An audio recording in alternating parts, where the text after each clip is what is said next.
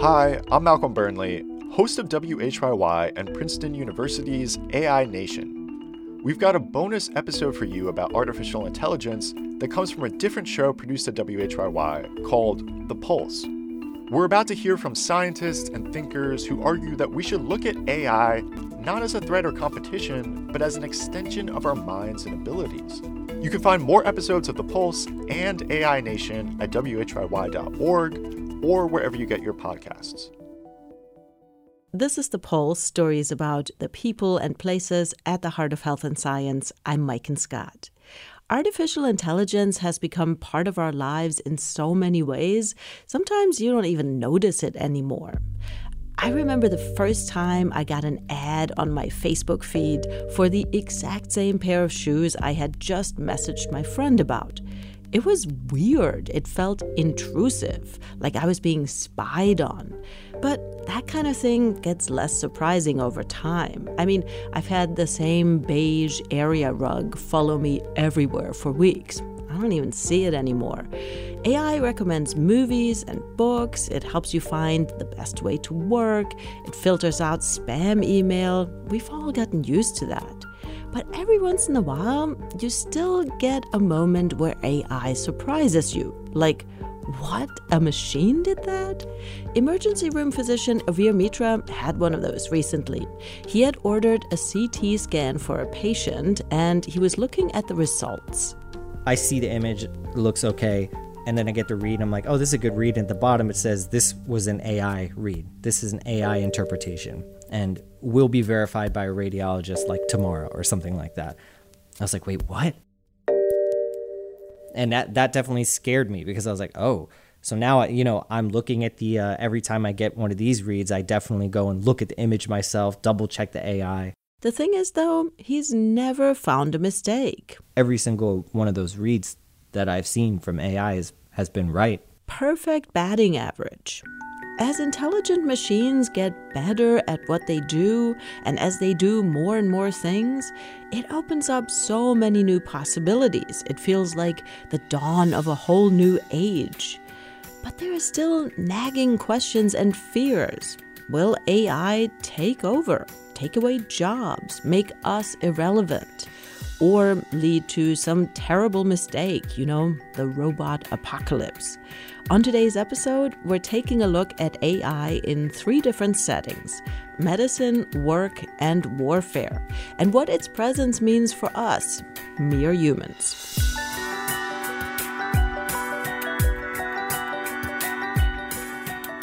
All right, so physician Avir Mitra was looking at the perfect handiwork of smart machines in interpreting scans, and he couldn't help but wonder, if A I does such an amazing job in some parts of medicine, what are the aspects of care where humans have the upper hand? Jad Sleiman picks up the story from here. The patients Avir Mitra encounters in the E R come in as scared blank slates. My first job is to stabilize unstable patient. So I have to be able to recognize when someone is, I guess you could say, actively dying. First step, figure out, is this person dying? If so, figure out why and how. I would say there's a formula that we follow, and it's good to stay consistent. That way you don't miss anything. There's a lot of times where you can think pretty algorithmically. It's the part of his job that's the most machine-like. He's got to gather data and follow it logically. The vital signs, the patient history, any current medications, the physical exam. Crunch all those variables together, and what medical emergency do they add up to? I would say there's a good amount of the day that you could sort of be on autopilot. You see a lot of the same predictable stuff. Shortness of breath, abdominal pain, vomiting. I could picture a computer walking through a decent amount of things, you know? But then there's what Avir calls the curveballs. When a patient checks off every logical box for one condition, but it turns out to be another. Every, every time I'm on shift, there's something that happens that you're like, oh, well, that that's not how the textbook said it should go. Avir trains fourth-year med students and watches them struggle with this kind of thing all the time. We had an older Asian man come in, and he's and he's like, I, I'm feeling basically okay. You know, we're talking through a translator. The man doesn't feel all that bad, some abdominal pain. It's low and on his right side, which could point to appendicitis. But usually you should be pretty tender there. It should really hurt when you press on it. You know, he should be saying that he's he doesn't want to eat. He should be saying, I feel very sick. Um, but he's not saying any of that. When we're pressing on it, he's kind of not grimacing much. It looks more like nothing. Maybe the stomach bug or indigestion. So the student sees this patient and comes back and goes, you know, I... it's not appendicitis because he's still eating food and, you know, he's not that not that in that much pain. Um, I think we can probably send him home. For some reason, though, Avir disagrees. And I'm probably uh, overreacting and I'm probably being crazy. But there's something about this guy. I want to do this whole workup. Which, by the way, is no trifle. Workup means all night in the hospital, expensive tests. It could all just be for gas. Avir asks for all these extra tests anyway, and he looks them over. And this guy not only has appendicitis, but it's perforated. In other words, it's kind of exploded, and it's and it's like a serious emergency. And so, you know, surgery comes down, and they rush him off to the O R, and he does fine. His student was doing everything by the book, by the obvious data, but his conclusion could have killed that man. So what was Avir picking up on that the student was not? I'm getting this sense that, you know, this this is a guy who wouldn't come to the hospital unless he was dying. Like, this is a guy who I, I looked at his prior visits. Like, he doesn't go he doesn't go to see doctors. He doesn't come to the hospital. He's stoic. He uh, so for him to, to for him to feel bad enough to come to the E R and, and say, yeah, it hurts a little bit. Like, I'm realizing that th- that like I probably would have gone to the E R five days earlier than this guy. And been crying. You know what I'm saying? Avir followed his instincts, his gut feelings, and they were right. And this is something that machines don't have yet. I talked to Mohamed Ghassemi about this. He's a computer scientist at Michigan State University. The first thing you got to understand, he says, is data. I'm using data here in the broadest possible sense. Everything you see is, is data for you personally. Everything you taste and touch and feel and experience is a kind of data that you're ingesting through your sensory equipment on your body. And your first reaction to that, I think it is safe to say, is your gut feeling. Mohamed and his team discovered that human doctors and A I order different amounts of tests for patients when given the same clinical data. So why the difference? Mohamed thinks something beyond the clear-cut data was guiding the doctors, how the doctors felt about the patients, factored into their decision-making in a way the machines couldn't replicate with just the raw clinical data. The team figured out how doctors felt about patients by looking at their notes, the little bits of subjective impression they get when dealing with patients. If a physician says the patient's heart rate was X Y Z, well, that's kind of redundant, right? Because you already have that in a database somewhere. So it's irrelevant if the, if the physician says that in his notes. If they said the, the patient's heart rate was X Y Z, you know, that's not good. The that's not good part is actually what's relevant there. That's not good is a negative sentiment. Something like, he's got a lot of spirit, that's a good sentiment. Mohamed's team figured out the sentiment doctors had about patients related directly to how many tests they ordered. Actually, it's sort of like an upside down U in its shape. If the physician is very, very positive about the patient, they tended to order less exams, ask for less treatments, and so on. Similarly, if the physicians were very, very negative, they also ordered less exams. It was when they were in that middle place, let me say on the fence, that you saw much more exams being ordered. When they had the least amount of data available to them, like Avir in the E R with a patient he's never seen before, the doctors Mohamed studied relied the most on a kind of gut feeling. Scientists have studied this feeling, quantified it even. Another word for it is intuition. And it's not magic. As best as science understands it now, it's the brain using information and logic that it's learned over time and data it's acquired unconsciously to make decisions automatically. But isn't this exactly what intelligent machines are supposed to do? The machine learning at the heart of A I?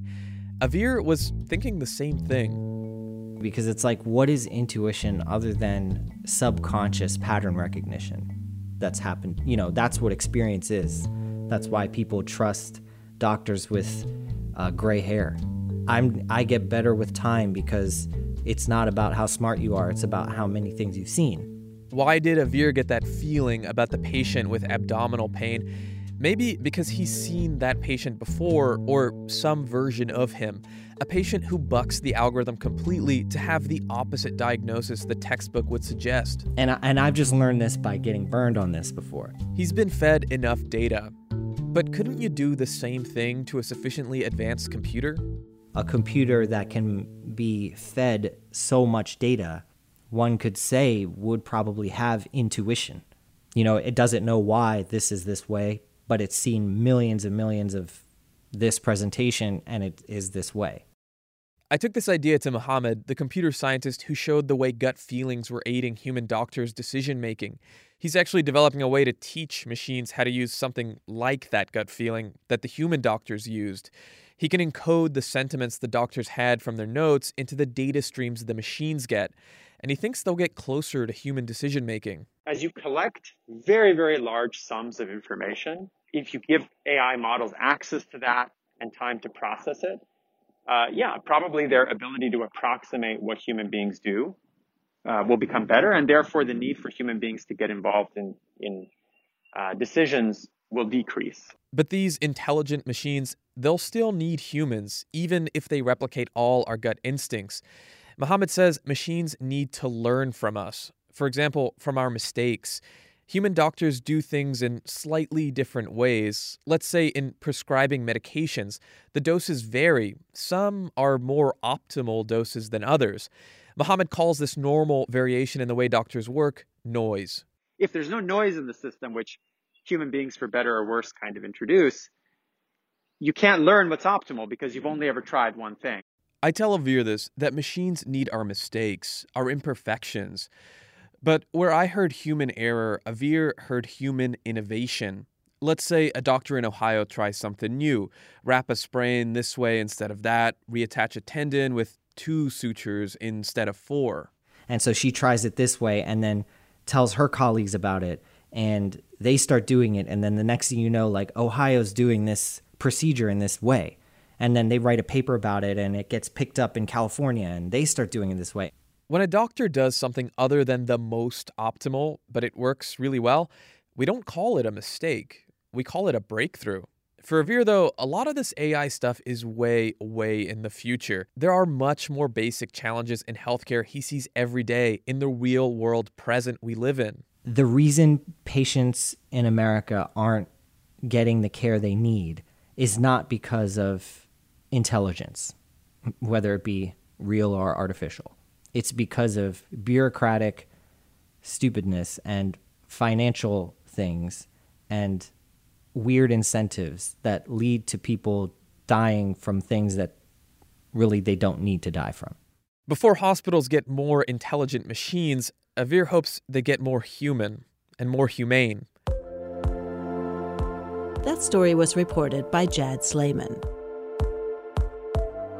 We're talking about artificial intelligence and what it means for us, humans. What's the image that pops into your head when I say artificial intelligence? For me, it's definitely some kind of robot-looking thing. Maybe a little bit like C three P O from Star Wars, even though I know that's not accurate at all. But artificial intelligence, smart machines, it's all a little bit squishy. We use those terms in different ways to mean different things. I talked about that with Pedro Domingos. He's a professor of computer science at the University of Washington and the author of The Master Algorithm, How the Quest for the Ultimate Learning Machine Will Remake Our World. Artificial intelligence is trying to get computers to do things that normally only humans can. Things like vision, understanding language and speech, navigating in the world and, and manipulating things, reasoning, solving problems, common sense knowledge, learning. But it seems like when people talk about A I, they don't always mean the same thing. Definitely. The problem is that anytime something is successful and gets hyped, then everybody kind of jumps on the bandwagon. So these days, a lot of things get called A I just because it sounds good. So if you're a startup, you'd better have some A I in your business plan, or the V Cs might have second thoughts about it. What drives A I these days is machine learning. And at a basic level, you know, simple statistical algorithms can be thought of as very simple machine learning. So people tend to get carried away and call things A I that aren't A I. So could you give me an example of something that is not A I? It's programs that are written by people and that just execute the same simple, you know, set of steps that somebody wrote down. Like the calculator on your phone. The calculator on your phone is just doing basic arithmetic, mm-hmm. you know, additions and multiplications. So not A I. Another example of not A I, databases. The database of employees that manages payroll and so on and so forth, is there's no A I there. You know, your A T M, like your bank, right, has a database of bank accounts. There's a program running in the A T M, but there's no A I there. So what would make a program, what would make that A I? So let's say I wanted to add an A I component to my calculator. What might that look like? Well, honestly, a calculator is something so simple that it's a little hard to think about how you would add A I to it. But what do people use calculators for, right? There's, say, business people or scientists that are making calculations for some larger purpose, and A I would be that larger purpose. So you could have A I do physics. You could have A I discover new physics, discover physical laws, discover a cure for cancer, which is, you know, a very real example. Uh, you could have A I do some of the higher level business logic, like how should I run my bank? Here's a very real example. Credit applications at banks used to be evaluated by human loan officers who would decide, based on interviewing the applicant, whether to give them a mortgage or not, or a credit card. That basically doesn't exist anymore. There's an A I program, uh, there's basically a machine learning system that learned how to, you know, give credit and how to make credit decisions based on learning from a database. But this is actually, you know, a, a computer system that is doing a job that traditionally requires a very highly qualified and competent person. So that's a very widespread and important example of, of A I today. So it sounds like A I means that the information is spit out in a new way. There is like added layers. Yes, I mean, you could say it has to do with the complexity of the information processing. So A I, the name A I was chosen for the field at the conference that inaugurated it back in the fifties, and there was a vote for the name of the field. Artificial intelligence won, for better or worse. The runner-up was complex information processing. Mm-hmm. So at some level of complexity, it starts to require intelligence. There's a more technical view of this, which in some ways is, is the more correct one, which is that in computer science, there's, prog- there's problems of varying degrees of difficulty, like adding two numbers is as easy as it gets. Mm-hmm. But the really hardest problems are problems that take exponential time to solve. So you could say that something becomes A I when the level of difficulty reaches that exponential level. And you re- at that point, you have no choice but to use intelligence, because otherwise you'll never get there. When I hear something being called A I, are there certain questions I could ask myself to make sure this is really A I and it's not just some simple program? Uh, absolutely. And in fact, uh, you can do something even better, which is to ask the question, not in a binary way, is this A I or not, but how much intelligence does this have? Mm-hmm. And, and what kind of intelligence, right? So what are the key factors here? Probably the single most important one is how much common sense does a task require? If you can do a task just by, you know, rigidly writing a set of rules that, you know, and the program doesn't know anything about the world, literally has no common sense, there's no A I there. And, and the other one, you know, also extremely important is how much flexibility does it require, right? The thing about humans is that we're actually not particularly good at any given thing. It's just we are incredibly flexible. We can, you know, solve problems that we've never solved before by having analogies with old ones. We can come at a problem from different directions until we see one that works. And, you know, and computers are not very good at this.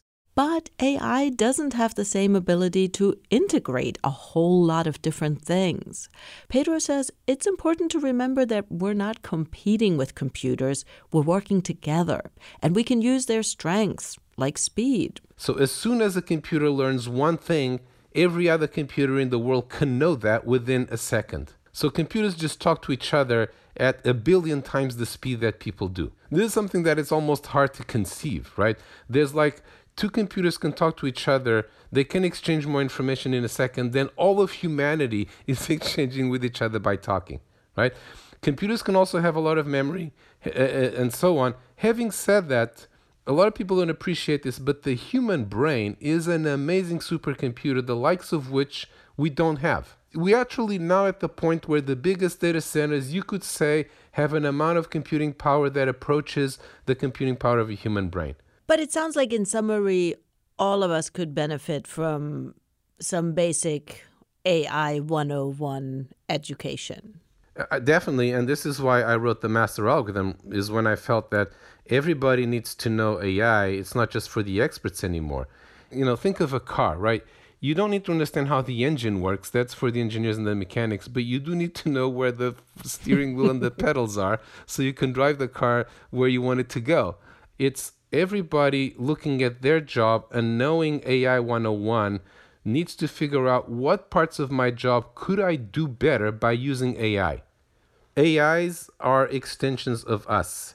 You know, it's like power steering for the mind, right? You don't worry that the power steering in your car will decide to drive in a different direction, right? And and A I is just power steering for the mind. That's that's what it is. Pedro Domingos is a professor of computer science at the University of Washington. Coming up, are you ready for your job interview with nobody? You can't really have that same level of charisma when you're just staring at yourself in a screen. That's next on The Pulse.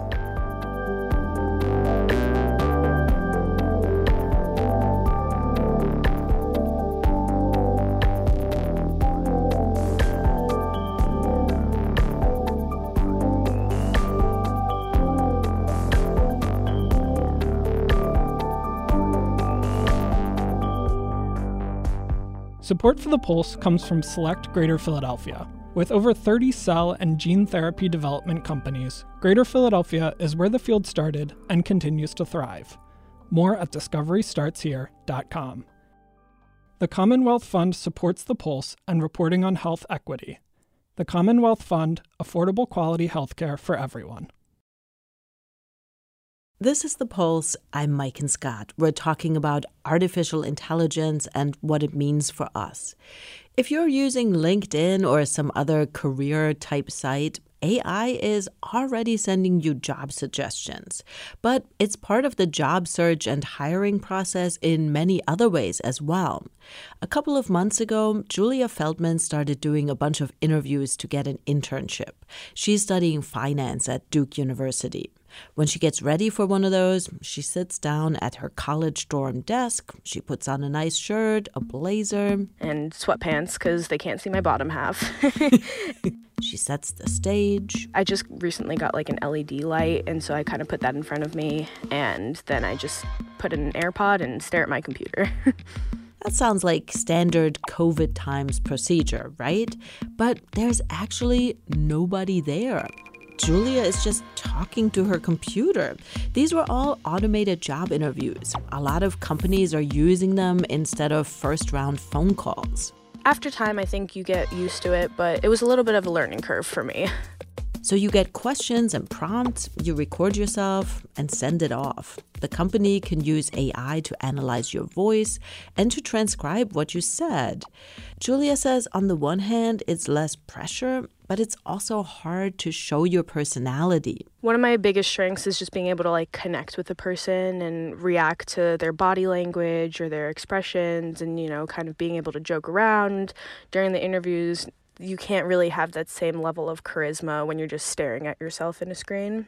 A recent study found that fifty percent of human resource leaders in the U S use predictive algorithms in hiring to sift through resumes or application videos or to identify candidates. And you might be tempted to think, well, that's because they're definitely effective and definitely improving the quality of hires.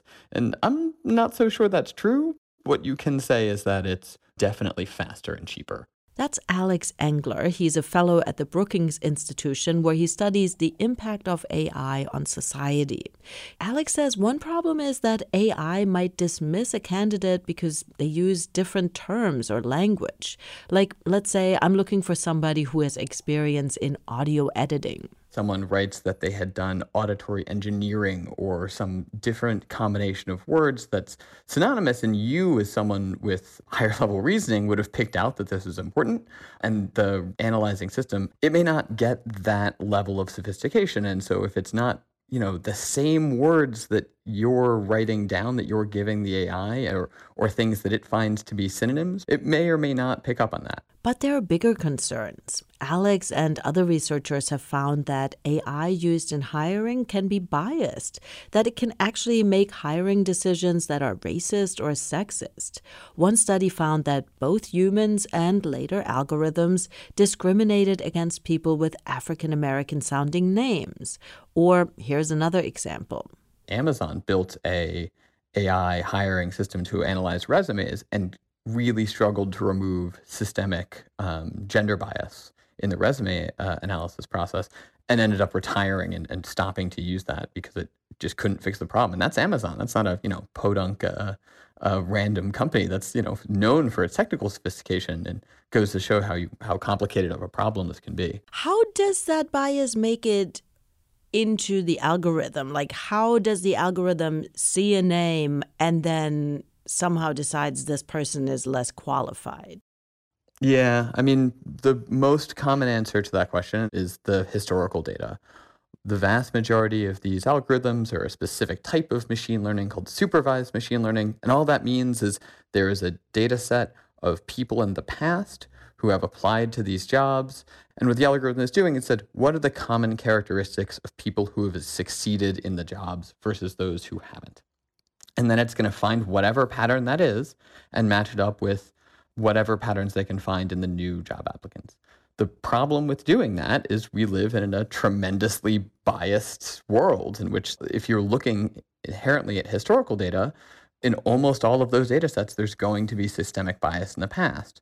You know, a simple example, you could think of someone who is a salesperson routinely succeeding not because they were the most excellent salesperson, but because they were a white man and they were given privileged access to leads and opportunities and uh, support from, from their workplace that led to them having higher sales. And then a resume tool, which doesn't really understand that, could find cues in a resume that suggests the person is male, for instance, being in a fraternity, and then apply that in the future iterations of the model. And there, you're not finding anything valuable. You're just reproducing a discriminatory outcome that organizationally was perpetuated in the past.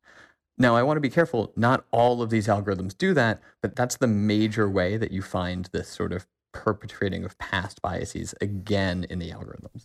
And can you not teach the thing not to do that? I mean, can you not tell it, like, don't look at that historical information, right, only look at current qualifications? Yeah, you kind of can. And I'll be, uh, this is the part you have to be careful with. Mm-hmm. This is this is the, the complicated nitty-gritty of the topic, which is to say, you can make these algorithms better. It is possible. Um, you can remove, to some extent, the biasing data that's leading to the problem. You can get better, more representative data sets that show success from a more diverse group of people, and you can tweak the algorithms themselves in various ways. The issue here isn't that it's impossible to do, um, though it can be very hard in some circumstances. It's that it's expensive and time-consuming to do it.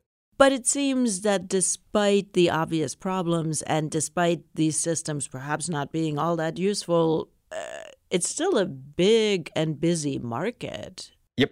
Yeah, it's a huge market. And I think you have to be a little careful because on the whole, it's not obvious that this market is a bad thing, mm-hmm. right? And the way to think about this is there was a big study, a meta-analysis of twenty-eight other studies. And what they showed is that over the last twenty-five years, there'd been no reduction in hiring discrimination against African Americans. And that is to say that for twenty-five years, the people who were interviewing other people for jobs were being pretty discriminatory against African Americans, and that wasn't getting better over a quarter century. And so we already have a problem in which hiring is, unfortunately, systemically biased. The question is, as we move towards these new algorithms, this new algorithmic approach, can we intervene and enable a more uh, fair and more effective set of algorithms to sort of win, even though the market incentives aren't necessarily that good. Because again, it's more expensive to make good, fair models. And we've seen some action from the Federal Trade Commission, and certainly I, among others, have been calling for more action from the Equal Employment Opportunity Commission to get involved, because we are going to see this become the dominant way that job candidates are evaluated, at least in part. And so it's important that we systemically improve this process before we get locked into another twenty-five years of systemic, this time algorithmic, discrimination. That's Alex Engler. He is a fellow at the Brookings Institution, where he studies the impact of A I on society.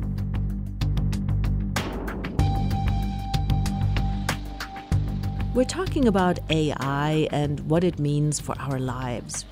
Artificial intelligence could, in many ways, perpetuate human mistakes and flaws. But then there's always this nagging fear that it could lead to things that are worse, downright evil and murderous. A new podcast from W H Y Y called A I Nation explored that possibility in one of its episodes. Here's host Malcolm Burnley. In twenty seventeen, Laura Nolan got pulled into a conference room with some of her senior colleagues at Google. Laura's a software engineer. She works on systems like cloud storage. And her colleague told her she needed to make some really major changes to one of her programs. And I kind of said, why? You know, it's going to be big, it's going to be expensive, um, it's going to take a while. And he said, well, it's this, this, it's this Maven, it's this, this drone thing. Laura's colleague told her expensive wasn't the problem, because this was for Project Maven, a contract with the U S Department of Defense. The D O D had run into a problem. They had drones positioned in the Middle East capturing video, but going through all that video and actually turning it into usable information was tedious work. They had people sitting at desks looking at wide area motion imagery from drones, and then when they would see a person, when they would see a vehicle, when they would see other things of interest, they would take a note of the time and the place. They got to a point where they literally couldn't hire enough people to analyze all the video that they want because they had so much surveillance. So enter machine learning and technologies to the rescue. The D O D wanted a computer called Maven to be able to do a lot of this cataloging work and help them identify targets. They hired Google to make it, which meant Laura needed to help reconfigure some cloud storage to make it work. I thought it was completely crazy because uh, I think at that time Google had fostered an image of you know, being about organizing information and being not evil. At the time, there was literally a line in Google's code of conduct that said, don't be evil. I'm certainly not saying that all military activity is evil. For sure that there are, there are sometimes times when, when force is required, but Google had very much cultivated this image of not being a military kind of organization. And then suddenly it was doing this, and it was just very strange. I, I honestly thought there must have been some mistake, but um, you know, I absolutely had concerns from the start. And these were big ethical concerns. Laura worried that Project Maven would lead to greater surveillance, which could have a big impact on civilians as well as people the military was interested in. I don't think that people's privacy goes away just because they happen to live in a country that may harbor some terrorists. I think that, you know, we have to think about the proportionality of, you know, removing the privacy of many, many people for many years. But she was also worried about where technology like this could lead. Drone surveillance is the first step in drone strikes. It really was this, this military project that was feeding this kill chain and would lead to people being killed. She says she didn't want to be a part of a kill chain, and she didn't want to help develop a technology that could be the first step in a dangerous autonomous weapon, one that could identify targets and then kill them all on its own. Laura raised objections with her supervisors. Not long after, word spread within the company. She and over three thousand Google employees signed a petition saying they didn't want Google to be, quote, in the business of war. In response, Google executives said they would put out a set of A I ethical principles that would fix the problem. But when those principles came out, Laura thought they fell pretty short. They do say that Google won't build weapons, but um, Maven is not a weapon system. Maven is a surveillance system that would feed into targeting systems. And it's the surveillance and the analysis that's the hard part, not, not the weapon itself, right? That was the final straw for Laura. She was one of twelve Google engineers who quit over Project Maven. Yeah, my last day, it was in early summer in twenty eighteen. It was, it was, it was weirdly anticlimactic, right? You know, you just sort of end your day and you walk downstairs and you know, you hand back your badge and your laptop, and, you know, I shed some tears as I walked out of the building. You know, it was a big part of my life and a big part of my professional development. And I was, I was, I was sad to leave, but I kind of felt like I couldn't stay, you know. Google finished out its Project Maven contract, but after all the blowback, they didn't renew with the D O D to keep working on it. Laura started to work with the Campaign to Stop Killer Robots, an advocacy group that's pushing for a ban against all autonomous weapons worldwide. A different group called the Future of Life Institute, who are also against these kind of weapons, made a video I want to tell you about. It's called Slaughterbots. It starts with the C E O, a handsome, tall, middle-aged guy, giving a presentation on a big stage. A tiny drone zooms out from the wings over toward him. Your kids probably have one of these, right? Not quite. And lands in his palm. Just like any mobile device these days, it has cameras and sensors, and just like your phones and social media apps, it does facial recognition. Inside here is three grams of shaped explosive. This is how it works. The tiny drone speeds over toward a mannequin on stage left, scans its face, and blows a hole in its forehead.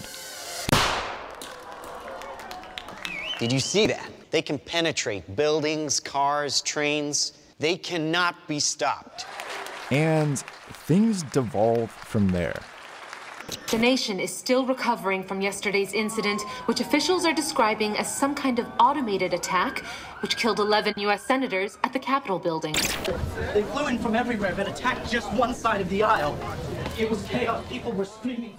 My partner and co-host in this podcast is Ed Felton. He's a computer science professor at Princeton University who's been studying A I for a long time. He also worked on technology policy in the Obama administration. I sent him this video. It's speculative fiction, a story put together by an organization trying to make a point. So I was kind of expecting him to laugh it off as too extreme. That's not what he said. Well, uh, it seems unfortunately that it probably will be possible in the future, if uh, probably not now. That kind of technical capability is something that we should be worried about. In fact, there are a few places around the world where autonomous weapons already exist. Laura Nolan told me about a weapon Israel has called the I A I Harpy, a so-called loitering munition. It flies around a specific area and looks for radar signals it doesn't recognize. And when it finds something, it does a kamikaze strike on it, so it will actually fly into the target. There's also a Turkish military company that makes a weaponized drone called the Kargu. The Kargu is way bigger than Slaughterbots, but it does also have facial recognition capabilities. So that sort of immediately suggests that there's an intention to use these things as kind of people hunter drones. Terrifying. Ed, I'm curious, what kind of conversations was the Obama administration having about autonomous weapons? Well, when I arrived on the White House staff, there was already a pretty well-established policy that the Department of Defense had about issues around autonomous weapons. This was an issue that was understood as being a really important one to make sure that decisions about the use of force were always made by people, and that we weren't going to delegate the decision to shoot at a particular person or particular thing to a machine. So that's a pretty straightforward line to draw in principle. But what it actually means in practice can be pretty complicated. One part of that is what should we be willing to do ourselves?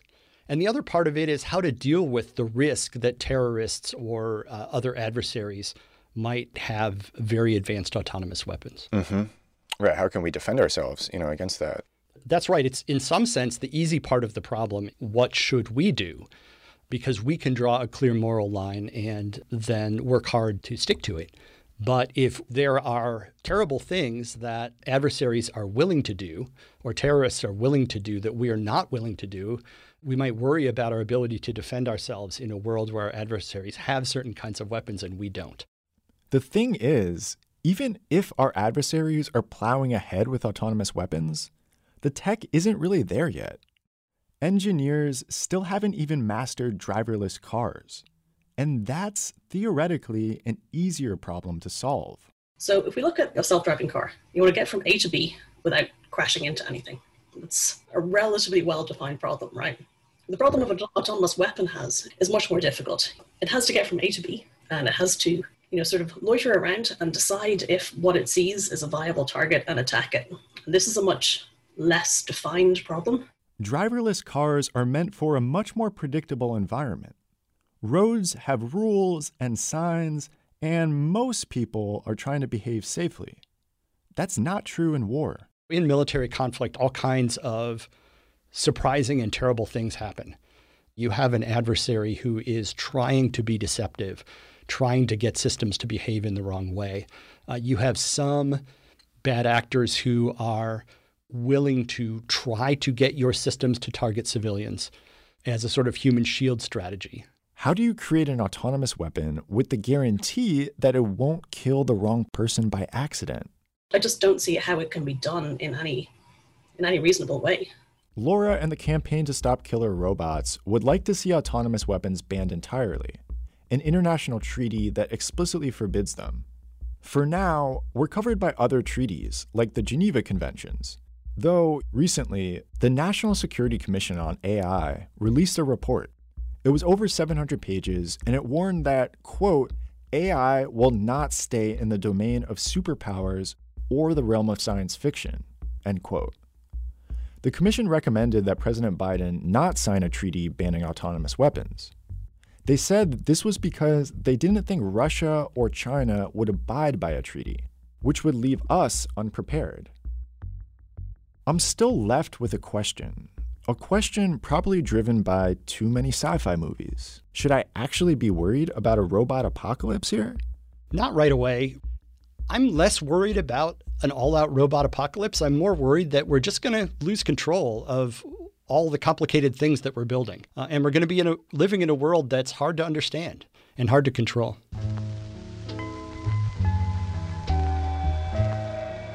That was Malcolm Burnley and Ed Felton from the new podcast A I Nation. It's a collaboration between W H Y Y and Princeton University. You can find A I Nation wherever you get your podcasts. Coming up, a closer look at the angst so many people feel about artificial intelligence. So this assumption that robots can, will, or should replace people. That's next on The Pulse.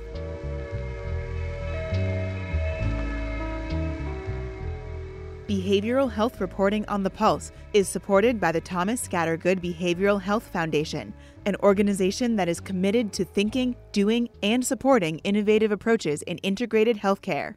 W H Y Y's health and science reporting is supported by a generous grant from the Public Health Management Corporation's Public Health Fund. P H M C gladly supports W H Y Y and its commitment to the production of services that improve our quality of life. This is The Pulse. I'm Maiken Scott. We're talking about artificial intelligence, how it's shaping our lives and how we feel about that. The last story we heard about A I and weapons brought up some really scary stuff. And when you're thinking about this future where intelligent machines will play a much larger role than they do now, maybe you're picturing something like a Black Mirror episode with terrifying robots chasing you down or a super smart machine taking your job. Don't, says Kate Darling. Well, for one thing, it doesn't make a lot of sense technically. Kate is a researcher at M I T and the author of The New Breed, What Our History with Animals Reveals About Our Future with Robots. She says, for starters, robots are not like humans. The earliest A I researchers may have had the goal of recreating human intelligence, but that's really not where we've wound up with artificial intelligence and robots. What we've created is different, and in that sense, it, it doesn't make a lot of sense. And I also find it very limiting in terms of the technological determinism that it lends itself to. So this assumption that robots can, will, or should replace people, that kind of permeates a lot of our conversations around robots and jobs and uh, what roles robots will play in society. That limits us because that, that shouldn't be our goal either. And we have a lot of choice in how we design and integrate the technology. Does that narrative come from somewhere, though? I mean, if we look at our history of interacting with new technology and new machines, where does that fear of being replaced come from? we see this fear over and over again with, you know, new technological disruptions in general. But I think with robots and artificial intelligence in particular, we tend to give these technologies a lot of agency. We have science fictional narratives in Western society about robot takeovers and robots rising up against their creators and uh, coming to replace us. And some of it is just that we have these machines that can sense and think and make autonomous decisions and learn. So of course we compare them to ourselves and we anthropomorphize them. We project human-like qualities and human-like agency onto them. How is the animal analogy better or more helpful? How how can we reframe our relationship with robots through this animal analogy? Well, so we've we have used animals for millennia, um, for work, for weaponry, for companionship. And the reason that we have used animals for all of these things isn't because they do what we do, but because they have skill sets that are supplemental to ours. So we've partnered with them in what we're trying to achieve. We've used oxen to plow our fields. We've used horses to traverse the earth in new ways. We've used carrier pigeons to deliver medication and mail. And we've used dolphins to detect underwater mines, which is something that we're starting to use robots for. So we've made use of all all of these diverse physical skill sets and sensing abilities that animals have in order to extend ourselves. The, the point of the book isn't to say that we should be using robots in exactly the same way as animals, even though there's a lot of fun parallels that are pretty one-to-one, but rather that we have an opportunity to broaden our perspectives and be a little bit more creative about what skill sets we could develop that are new, that could supplement our own abilities even further. So if we look at one specific threat that comes up all the time, that, you know, robots will take our jobs, how does the animal model help us with that threat? Well, it strikes me that a lot of the conversations around robots and jobs, they are about technological disruption, and that is happening. But we sometimes fall a little bit too far into this one-to-one replacement narrative, uh, which just isn't accurate because robots can't do the same things as humans for the most part. Mm-hmm. Uh, and because the the best and most efficient path forward is for humans and robots to work together and to combine their respective skills. But the way that the animal narrative really helps us is by seeing that even though animals have, you know, vastly disrupted the way we do things, they've disrupted farming, they've disrupted transport, and the same is going to happen with these technologies as well, but there hasn't been a one-to-one replacement so much as just a, a much more complex disruption of the way that we do things. And so what we really need to be focused on is what economic and political systems we have in place that determine uh, what happens next, which is ultimately about human choices and political choices rather than the robots or the technology determining what happens next.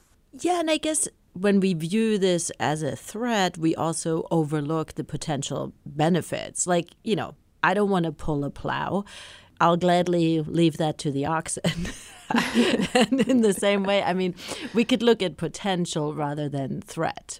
Absolutely. And and there is so much potential because, you know, the the common thread in robotics for a few decades now has been that robots are best suited for tasks that are dull, dirty, or dangerous. So anything that we actually don't want humans to do or that humans don't want to do. And that continues to be mostly true, that robots are very good at very rote or specific tasks, and that people actually don't enjoy doing rote specific tasks and repetitive things, dangerous things. So it actually frees people up to do some of the more creative work or work that, that people actually enjoy doing.